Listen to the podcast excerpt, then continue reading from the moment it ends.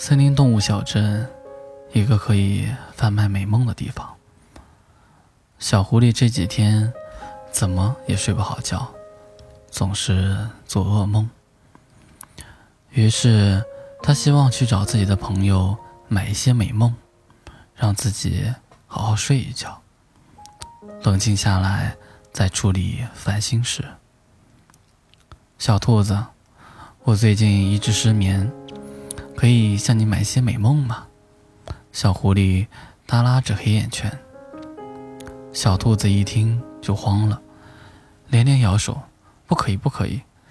你知道我们兔子天生胆小，如果我把美梦卖给你，我做噩梦了怎么办？”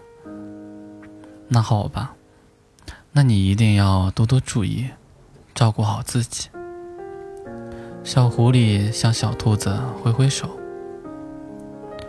小兔子欲言又止，想伸出手安慰一下小狐狸，却还是没有说出口。小熊，小熊，我最近一直失眠，可以向你买一些美梦吗？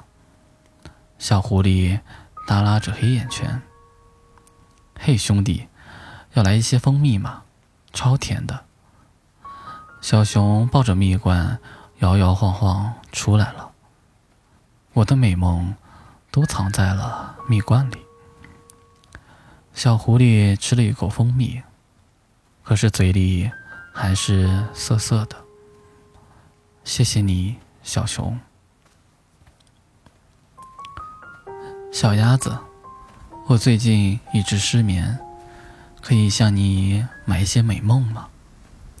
小狐狸耷拉着黑眼圈。嘎嘎嘎！小鸭子拉着小狐狸下水游泳。游泳，游泳，游泳，游泳使鸭快乐。小狐狸在水里扑腾了一下，打了个喷嚏，差点没感冒。谢谢你，小鸭子。小狐狸转了一圈，一无所获。看来今晚又要做噩梦了。回到家门口，却看见了小兔子，已经在等他了。小兔子看见小狐狸走过来了，眼睛也不知道看向哪里，一副手足无措的样子。那个小狐狸，小兔子低着头，话还没有说完，把手里的胡萝卜塞给小狐狸，就跑开了。因为跑得匆匆忙忙，差点没摔倒。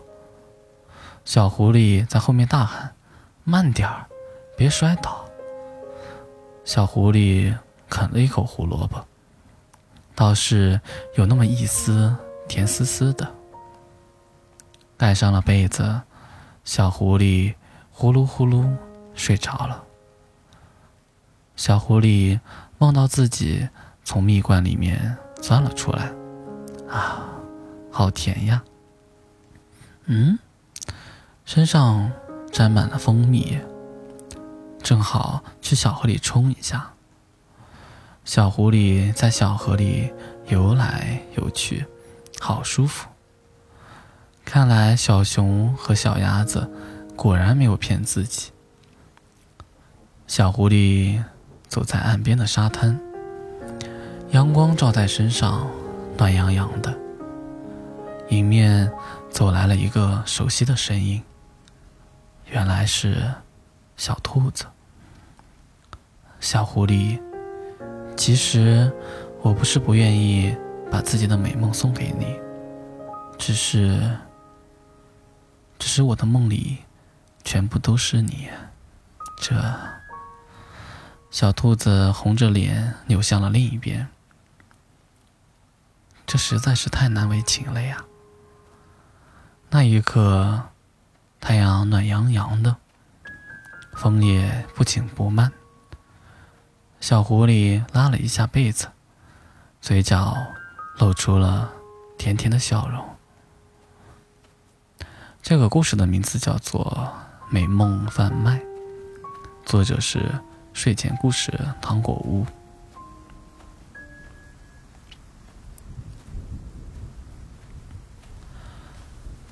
在剑客还是个小剑客时，他被自己的师傅在山脚下捡到了。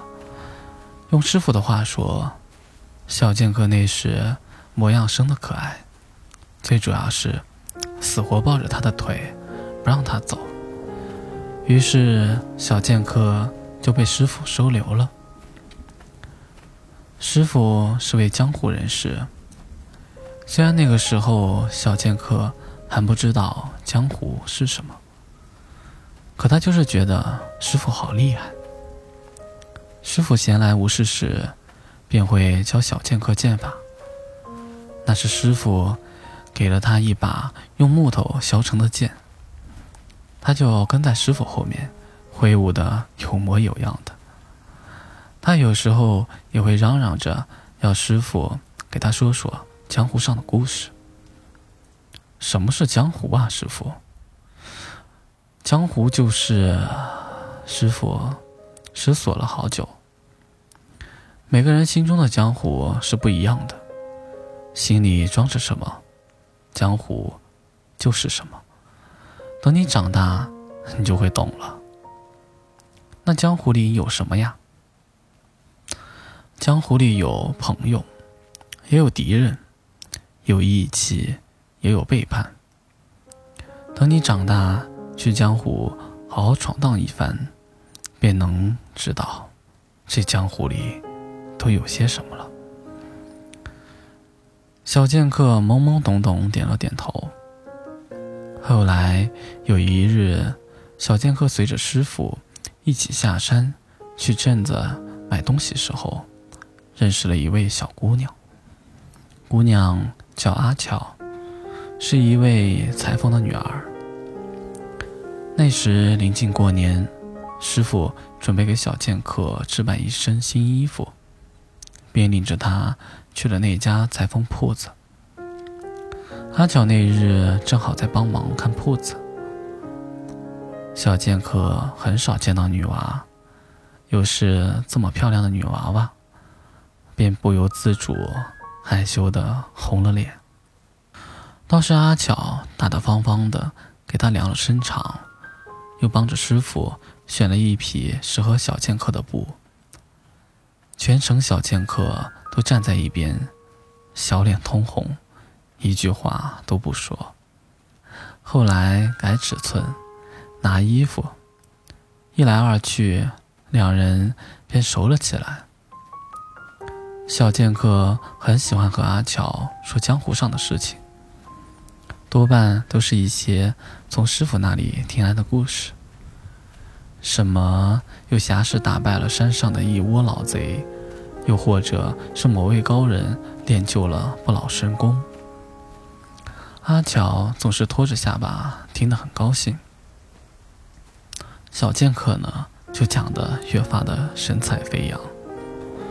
时间过得很快，师傅慢慢老了，说自己不再适合闯江湖，让剑客出去锻炼锻炼。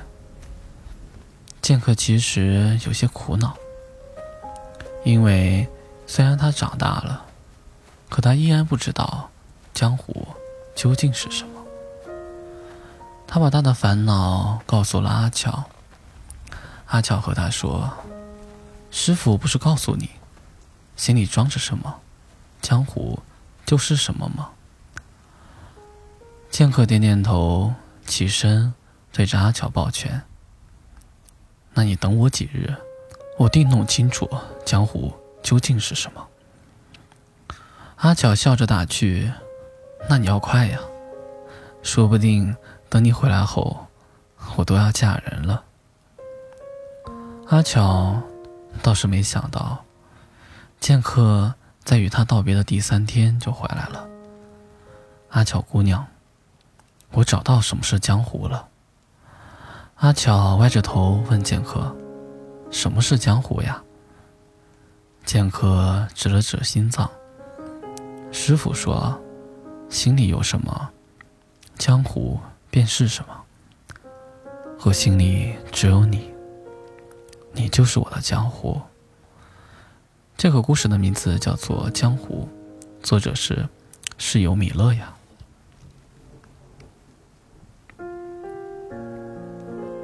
勇敢的骑士终于打败了恶龙，他骑马带着公主回国，从此过上了幸福的生活。婆婆合上书本，吹灭了蜡烛，轻轻地关门离去。小公主躺在床上，望着窗外的星星，心想：等我长大了，也要嫁给打败恶龙的勇士。多年后，小公主长成了曼妙的少女。据说呀，拥有傲视全国的美丽。求婚者络绎不绝，但她却不为所动。她要嫁给童话中打败恶龙的勇士。首先要有一条龙。终于，他找到了一条龙，对龙说：“你把我抓走吧。”凭什么？龙白了少女一眼。这样就会有勇敢的骑士来救我了。神经！见巨龙不为所动，公主急忙递出了一个袋子，里面装着他所有的珠宝首饰。听说你们龙喜欢收藏金子，这个给你。事成之后我再谢你。龙似乎被激怒了。一阵龙吟之后，带走了公主。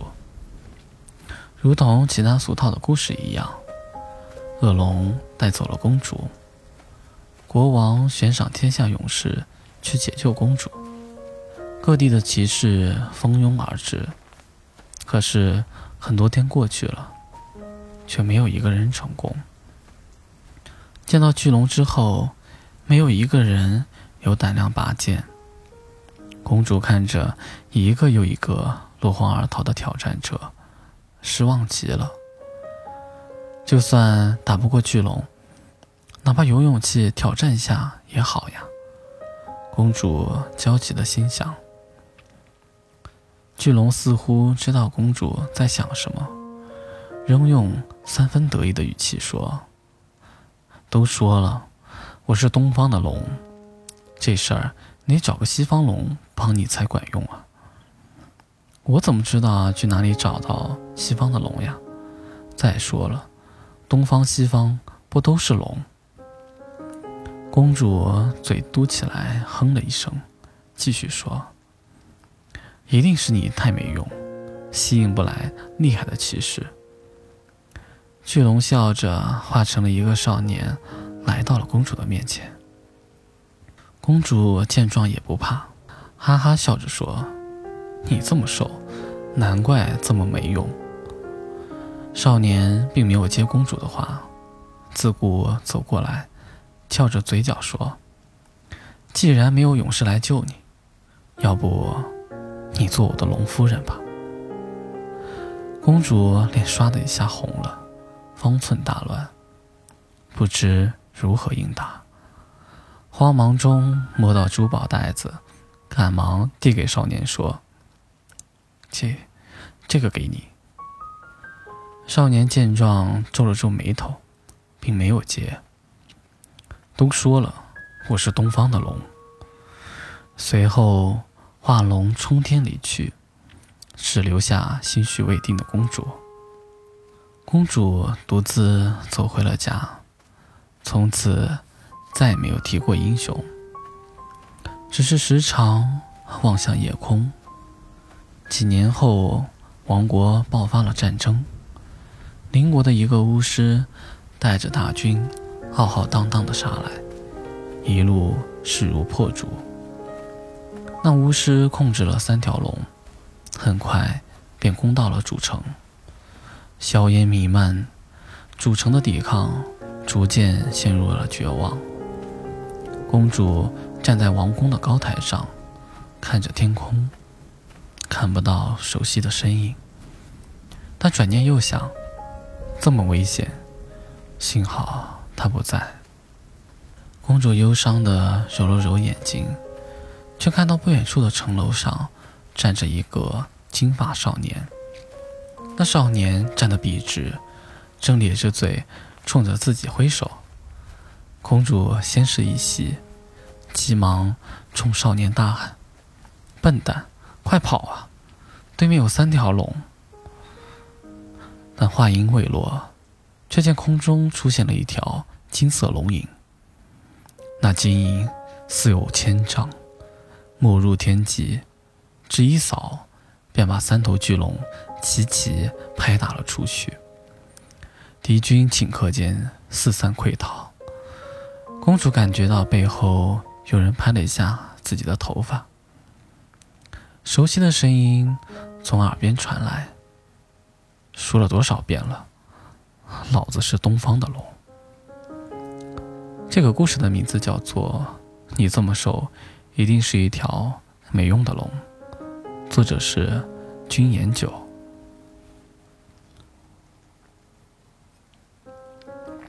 不知道你们守没守护过公主嫁不出去的那种火龙？公主生的美貌。加上又是公主，所以有很多人追求她。里面有骑士、王子、富二代、铁匠、木匠、修脚的。毕竟谁娶了公主，谁就可以成为这个国家未来的国王。男人们来来往往，公主都看不上。她觉得自己还小，还没玩够呢。于是，公主打算逃出城堡，去她哥们儿家火龙的城堡里住去。一方面省得被爸妈逼婚，耳边清静；另一方面，火龙又可以把那帮男人打发走。两全其美的做法，公主啊觉得美滋滋的。临行前，公主给她爸妈留下了一封告别信。从她家楼顶的阳台骑着火龙就跑了，飞离城堡前，公主带了一大堆行李，把她的房子搬得就剩承重墙了。所以那天很多人看到了这样一幕：一个火龙在天上飞着，身上载着公主，还有公主的大床、定制的梳妆台、金丝蚊帐。桦木圆桌，香奈儿的化妆品，五六十双鞋子，七八十件衣服，在天上飞着，飞着飞着，还从天上掉下了一件大衣柜，引得仆人们哄抢。其实，如果他们视力再好一点，应该还可以看到火龙眼里依稀闪着的泪光。公主被恶龙抓走了，谁能够打败恶龙，就能够迎娶公主。当天，国王就发了这一份征婚启事。一开始啊，每天来火龙家里找事的男的特别多，每次公主都会在楼上透过窗子看一眼，扔白色的纸巾，就是不喜欢这个人。扔红色的纸巾呢，就是喜欢。很多男人在看到火龙前，都信誓旦旦的跟大家保证，说自己一定会把公主成功救出来。然后，当他们真正的看到几层楼高的火龙的时候，跑的火龙喷出的火都追不上。其实，另一方面也是公主跟火龙提前说过的。把他们赶走啊就好了。刚开始，火龙还觉得每天看着各种男性人类的丢盔弃甲的丑态还蛮好玩的。时间久了，他也觉得无聊了，甚至觉得很烦。火龙在吃饭，外面有人喊：“恶龙，快快出来受死！”火龙在洗澡，外面又有人喊：“恶龙。”快快出来受死！有一次，火龙在上厕所，就听到外面又有人喊：“恶龙，快快出来受死！”结果，外面的人越催，火龙越是拉不出，最后差点真的被那个人闯了进来。某天，火龙真的忍不住了，他问公主：“铁子，你到底喜欢什么样的男人啊？”公主眨巴眨巴大眼睛说：“人家还只是个孩子呢。”公主依旧每天宅在火龙的城堡里，她特别喜欢吃，每天换着花样的给自己做好吃的。火龙呢，也饱了不少口福。一年过去了。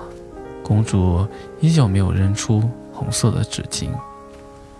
火龙又问公主：“铁子，你知道吗？你一年丢出去的纸巾比我用的还多。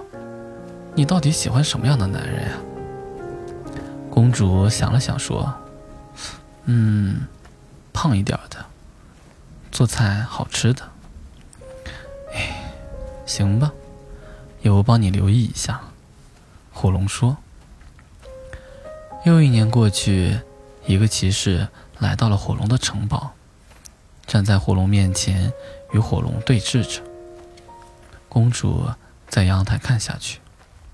这两年呢，公主以肉眼可见的速度胖了起来，加上平时宅在城堡里，也不怎么喜欢打扮，看上去已经不像当初那样好看了。骑士注意到了公主。他问火龙：“那是你家保姆吗？”火龙说：“那就是公主。”公主还没来得及扔纸巾，骑士骑上马，扭头就跑了，说：“我突然想起我老婆难产大出血，公主，咱们后会有期了。”夏天原本是一个救公主的高峰期，结果今年夏天呢，只来了几个人。而这仅有的几个人呢，没被恶龙吓跑，反倒被公主吓跑了。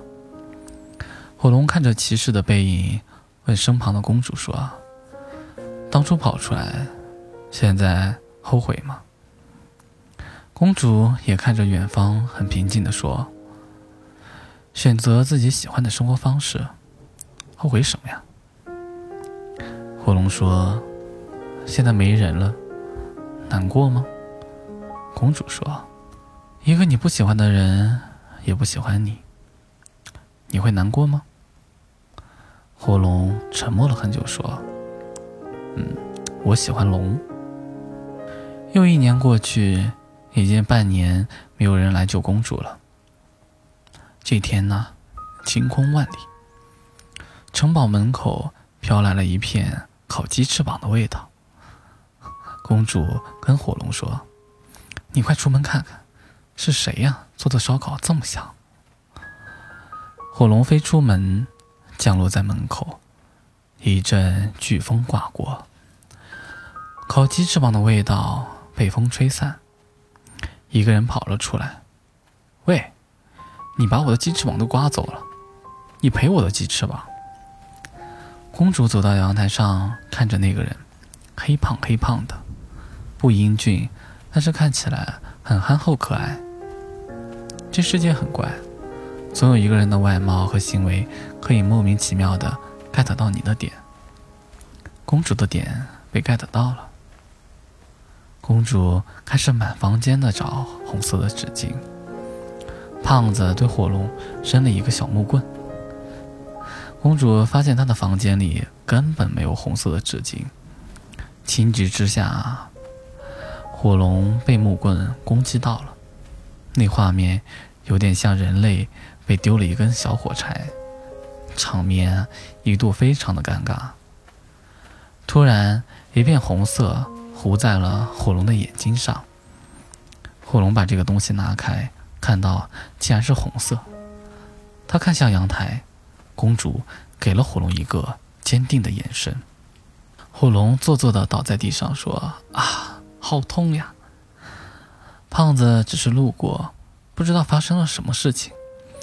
公主撒着欢从楼上跑了下来，跟胖子说：“你打败了恶龙，成功的救出了我。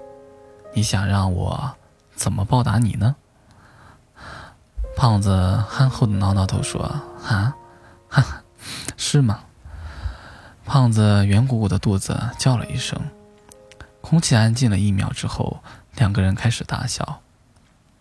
后来的后来，公主给国王写信说，她已经和一个男人在一起了。那个人不是王子，不是骑士，也不英俊，甚至有些胖，只是一个普普通通的人。不过那个人是一个自己喜欢的人。他们每天一起研究怎样把菜做得更好吃。几年的时间，两个人写了好几本菜谱，这几本菜谱被民间广为流传。铁子，我一直有一点想不明白。火龙说：“嗯，什么事儿啊？”餐桌上已经成为了母亲的公主回答：“当年你到底哪里来的红色纸巾呀？”火龙皱着眉头：“哎，今天天气不错啊。”这个故事的作者是龙里。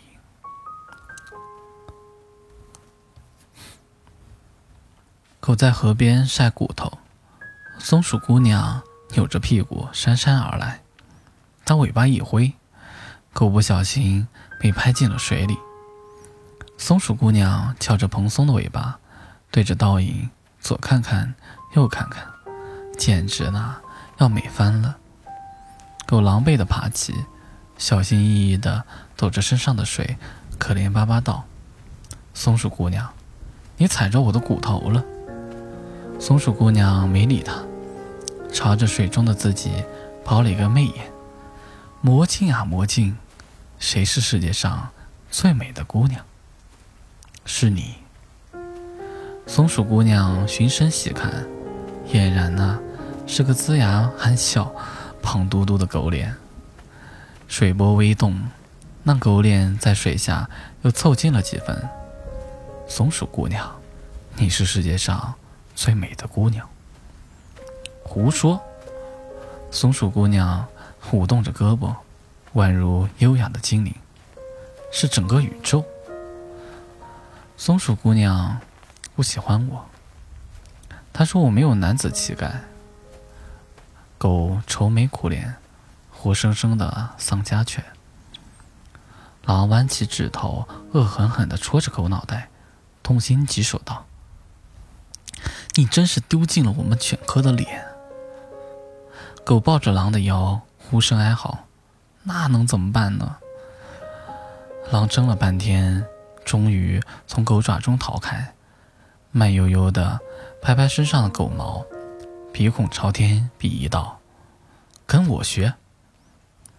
狼信心十足地嗷了两声，然后让狗来。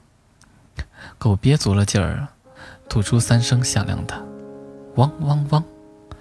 狼气急，一巴掌拍在狗头上：“动物王国怎么出现了你这么个草包？重来！”“汪汪汪”，是嗷嗷嗷，不是汪汪汪。汪汪汪，狗含泪出声，接着。紧紧捂住自己的嘴巴，嗷嗷嗷！狼对着狗耳朵扯嗓子，差点嚎岔气了。汪汪汪！嗷嗷嗷！嗷汪汪！嗷嗷！汪嗷！汪汪！这一次，森林安静了许久。狼狗大眼瞪小眼，不知所措的僵持着。狗微微一笑，还没开口，就被狼摁在地上一顿咆哮：“嗷嗷嗷！蠢货！”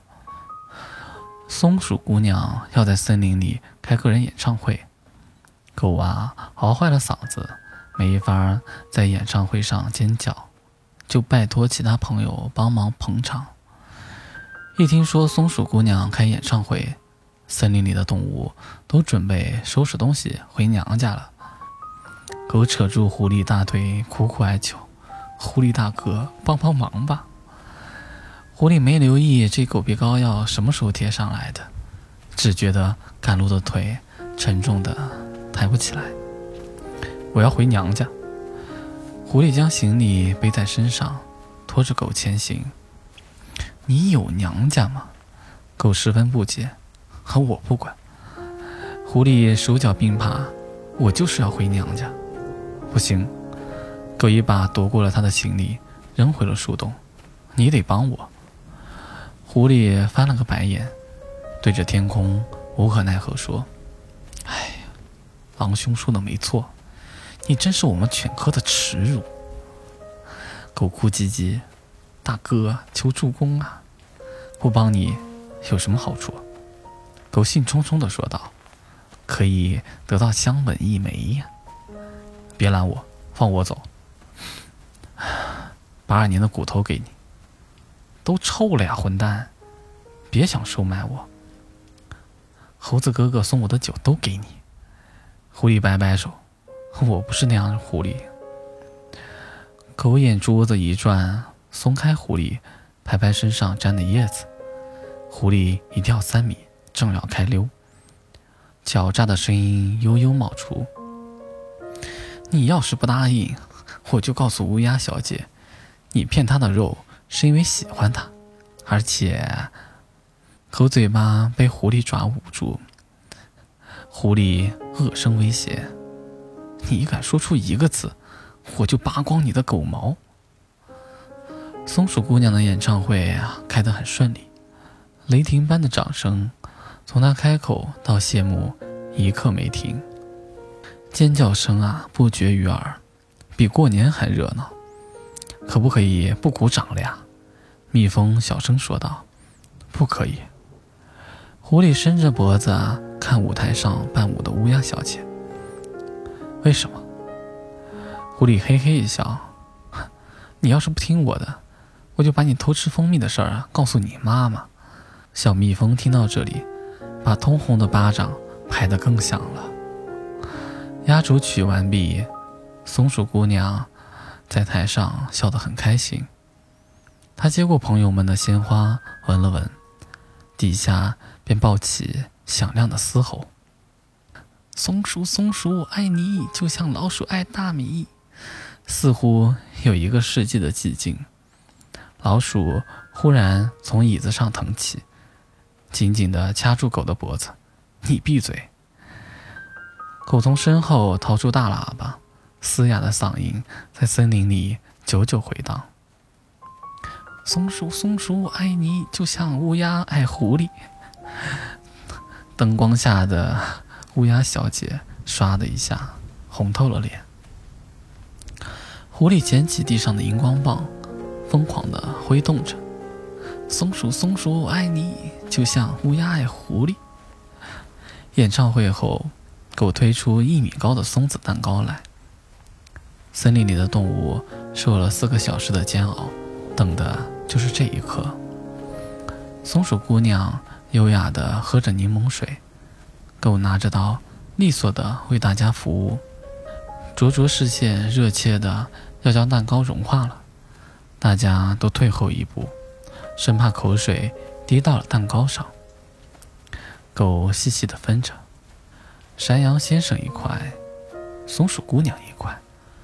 河马先生一块，松鼠姑娘一块，白鹭小姐一块，松鼠姑娘一块，猴子哥哥一块，松鼠姑娘一块。